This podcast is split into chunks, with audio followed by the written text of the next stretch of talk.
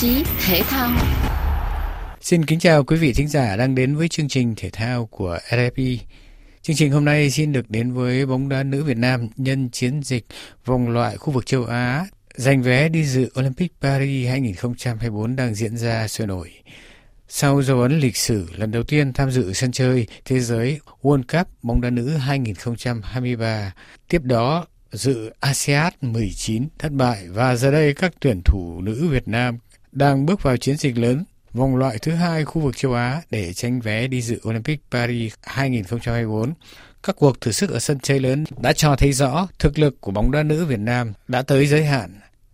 Nằm trong bảng đấu với đội Nhật Bản, Ấn Độ và Uzbekistan, tuyển Việt Nam đã không thành công ngay trong trận đầu ra quân hôm hai mươi sáu tháng mười, thua Uzbekistan không một trên sân khách.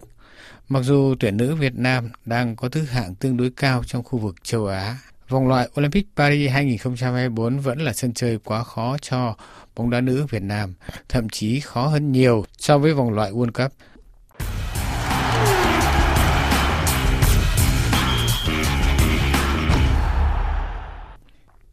Trong chương trình hôm nay, chúng ta cùng gặp lại chuyên gia bóng đá Trần Văn Mui để hiểu rõ được mục tiêu giành vé đi dự Paris hai không hai bốn của bóng đá nữ Việt Nam là một hành trình gian nan, không có nhiều hy vọng. Trước hết về thể thức đấu loại, ông Mui cho biết. Vòng loại để lấy các cái đội của châu Á đến Paris dự cái Olympic ấy, khó hơn rất là nhiều để mà lọt vào World Cup. Là bởi vì nó có ba mươi mốt đội dự tranh trong số bốn mươi bảy cái liên đoàn thành viên. Nó theo cái thể thức là nó thi đấu ở cái vòng một, vòng hai, vòng ba. Thì vòng một thì năm cái đội có thứ hạng cao nhất cái trên bảng xếp hạng của FIFA đó là Bắc Triều Tiên, Nhật, Úc, Trung Quốc và Hàn Quốc thì họ vào thẳng. Còn hai mươi sáu đội còn lại thì năm bảng bốn và hai cái bảng ba thi đấu vòng tròn một lượt tại một nơi. Thì cái đội nào đứng nhất thì vào. Thì lúc đó là Việt Nam ở cái vòng một á, cùng với lại Nepal, với Afghanistan và Palestine. Thì Afghanistan, Palestine bỏ cuộc cho nên là hai cái trận Việt Nam đấu với Nepal ở tại Ấn Độ thì được đi lượt về.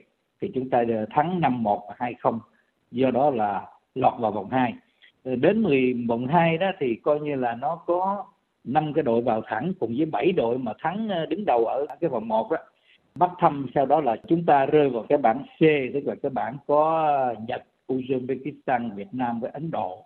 Thì cái lượt trận đầu tiên hết thì Nhật thắng Ấn Độ bảy không. Còn Việt Nam á, thì mặc dù được coi là cửa trên nhưng mà chúng ta thi đấu tại Uzbekistan thì lại thua một không. À, một trận thua đầu tiên nhưng mà nó nói lên rất là nhiều điều. Sau cái trận thua Uzbekistan thì bắt đầu trước nhất là dư luận. Truyền thông châu Á thì họ đánh giá lại cái thực chất của đội tuyển Việt Nam qua cái trận đấu đó.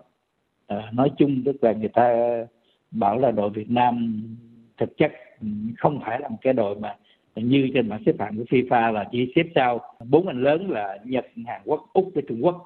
Qua Asiad thì chúng ta thấy rõ ràng là mình yếu, mình thua đến Nhật với một cái tỷ số rất là đậm. Trận thua đầu tiên trước Uzbekistan không một, nhiều người nói là đầy tiếc nuối, nhưng với thất bại này hy vọng đi xa hơn nữa của đội tuyển Việt Nam gần như là không còn. Điều quan trọng như ông nói, trận thua này nó nói lên nhiều điều về thực lực của đội tuyển. Đó là những điều gì thưa ông? Nội tình của đội tuyển nữ thì huấn luyện viên Mai Đức Chung sau khi mà cầm quân một cái thời gian rất là dài, đạt được những cái thành tích rất là tốt, thì ông cũng đã bày tỏ cái chính kiến của mình là sau cái vòng loại này đó thì sẽ từ giã đội tuyển, tại vì tuổi cũng lớn mà cũng đã làm lâu rồi. Một cái đặc điểm nữa là các cầu thủ của đội tuyển nữ thì thi đấu rất là nhiều và rất mệt. Chuẩn bị cho cái kỳ World Cup đó thì trước đó là hàng loạt các cái trận đấu mà gọi là cố sức lắm. Cho nên vào tháng bảy thì người ta thi đấu World Cup, nhưng mà trước đó thì thi đấu SEA Games là phải bảo vệ cái chức vô địch. Sau đó là phải thi đấu Asiad vừa rồi, phải bước vào cái vòng loại này. Đây là những cái sân chơi lớn và rất là căng thẳng mà đội tuyển quá sức. Thì từ đó chúng ta thấy thế này, đội tuyển này là cái đội tuyển mà không có cái sự kế thừa. Các cầu thủ lớn tuổi hoặc các cầu thủ bị chấn thương hoặc nghỉ thì các cầu thủ trẻ không có tiệm cận. Trên hết chúng ta phải thấy rằng là bóng đá Việt Nam đó, không có chuyên nghiệp. Kể cả bóng đá nam mà dù là có giải chuyên nghiệp từ lâu rồi nhưng mà cái tính chất chuyên nghiệp của mình nó cũng đặc thù, nó không phải là chuyên nghiệp. Và bóng đá nữ thì là càng chưa bao giờ là chuyên nghiệp, cho nên nó thiếu cái nền. mà rất là nhiều cái người người ta lâu nay người ta hay nói cái câu mà hồi xưa ông Alfredo ông nói, tức là bóng đá Việt Nam xây nhà từ nóc. Và cái nền mà chúng ta thiếu thì nó nhiều thứ. Cái thứ nhất là thiếu tiền. Phải nói là cái kỳ World Cup thì khi mà liên đoàn báo là kỳ này là tập trung để chi cho bóng đá nữ là chi đến mười tỷ thì nó có cỡ chừng bốn trăm ngàn đô. Các nước là người ta chắc cũng phải gấp nhiều lần hơn, hàng chục, hàng trăm lần thì mới có thể chuẩn bị cho đội tuyển tốt. Nhưng mà cái nền lớn nhất là vấn đề chúng ta cái giải vô địch quốc gia đó, nó có sáu cái đội, rồi cái giải trẻ nó có năm đội. Như vậy là cái nền đó thì không thể tuyển chọn ra nhiều cầu thủ tốt được. Cái thứ hai ở cấp câu lạc bộ thì không chuyên nghiệp, cho nên là xưa nay người ta vẫn nói đến cái chuyện tức là cần phải có những cái sự nhập tịch, hoặc là chúng ta phải có làm sao để có cầu thủ trẻ để xuất ngoại. Chúng ta thấy rằng là Uh, ở Nhật là giải bóng dân Nhật cũng là chất lượng tốt, tuy nhiên là các cầu thủ Nhật vẫn ra thi đấu ở nước ngoài rất là nhiều, các cầu thủ Hàn Quốc rồi Úc rồi các vân vân. Bóng đá của thế giới đó, và kể cả châu lục thì nó ngày nó càng chuyên nghiệp quá, trong khi ở Việt Nam mình cứ như là à, đã trong nước mình có mỗi một Quỳnh Như ba mươi mấy tuổi đi thi đấu ở Bồ Đào Nha thì rõ ràng chúng ta thiếu cái nền rất là lớn.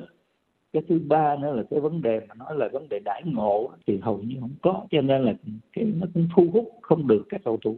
Và vấn đề thứ tư là vấn đề đào tạo, rồi cuối cùng là vấn đề huấn luyện viên.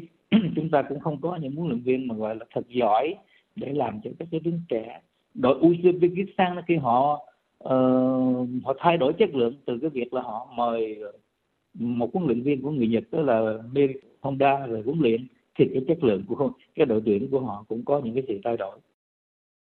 Bây giờ thì Bắc Triều Tiên đã trở lại, và cái sự trỗi dậy của nhiều cái đội khác nó nó đe dọa cái mục tiêu mà nếu như đội tuyển Việt Nam là muốn lọt vào cái vòng chung kết World Cup nữa đó thì chắc là khó.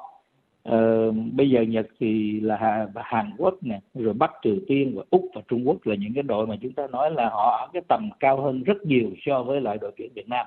Mặc dù là bảng xếp hạng thì chúng ta đang đứng thứ năm gì đó. Và hàng loạt các cái đội đang là sự đe dọa. Philippines là một cái đội cho chúng ta thấy là họ đã có một cái định hướng đúng rồi đó, cho nên họ mạnh lên. À, rồi Thái Lan nè, Myanmar là những đội trong khu vực luôn tranh chấp với Việt Nam, và Việt Nam luôn gặp khó khăn với họ. Rồi ngoài cái chuyện Đông Nam Á đó thì Uzbekistan đã cho chúng ta thấy cái thực lực, Ấn Độ tiềm năng, và kể cả Đài Loan là họ cũng đang rất mạnh. Như vậy có nghĩa là cái mục tiêu mà tương lai của đội Việt Nam là là rất khó khăn nếu như chúng ta không có giải quyết được cái này. Như vậy là bóng đá nữ Việt Nam đang đứng ở đâu trên bản đồ châu Á hiện nay ạ? À, trên cái bản đồ châu Á thì chúng ta nói đội Nhật đang đứng thứ tám trên bảng xếp hạng thế giới, rồi Úc đứng hạng thứ mười một, Trung Quốc mười lăm, Hàn Quốc thì hai mươi, rồi sau đó đến Việt Nam là ba mươi tư, rồi đến uh, ba mươi tám là Đài Loan, rồi đến Phi, đến Thái là bốn mươi bốn, bốn mươi sáu. Uzbekistan năm mươi và Ấn Độ sáu mươi mốt. Nhưng mà tôi đang phân tích để thấy rằng là cái vị trí mà bấp bênh của Việt Nam ở chỗ mặc dù đứng thứ năm, nhưng bây giờ Bắc Triều Tiên họ trở lại, và họ trở lại mạnh mẽ, họ trở lại, họ vào đến Asiad là vào chung kết.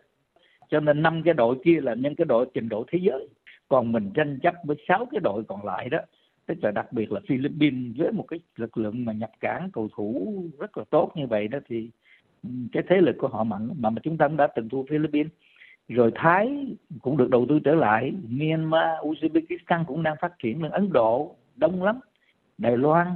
Thì như vậy có nghĩa là trên cái bản đồ châu Á là vị trí của Việt Nam bấp bênh. Như chúng ta nói là cái bấp bênh này nó xuất phát từ cái việc là mình thiếu rất nhiều cái điều cơ bản, thiếu cái nền. Bây giờ muốn bổ sung cầu thủ trẻ đâu có đâu, mà bổ sung có nhiêu đó xài hết rồi.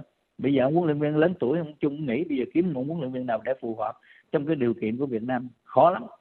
Không có ai làm với mình mà với cái điều kiện như vậy mà đặt cái mục tiêu mà để mà lọt vòng chung kết World Cup tiếp theo đó thì thì không ai dám nhận đâu.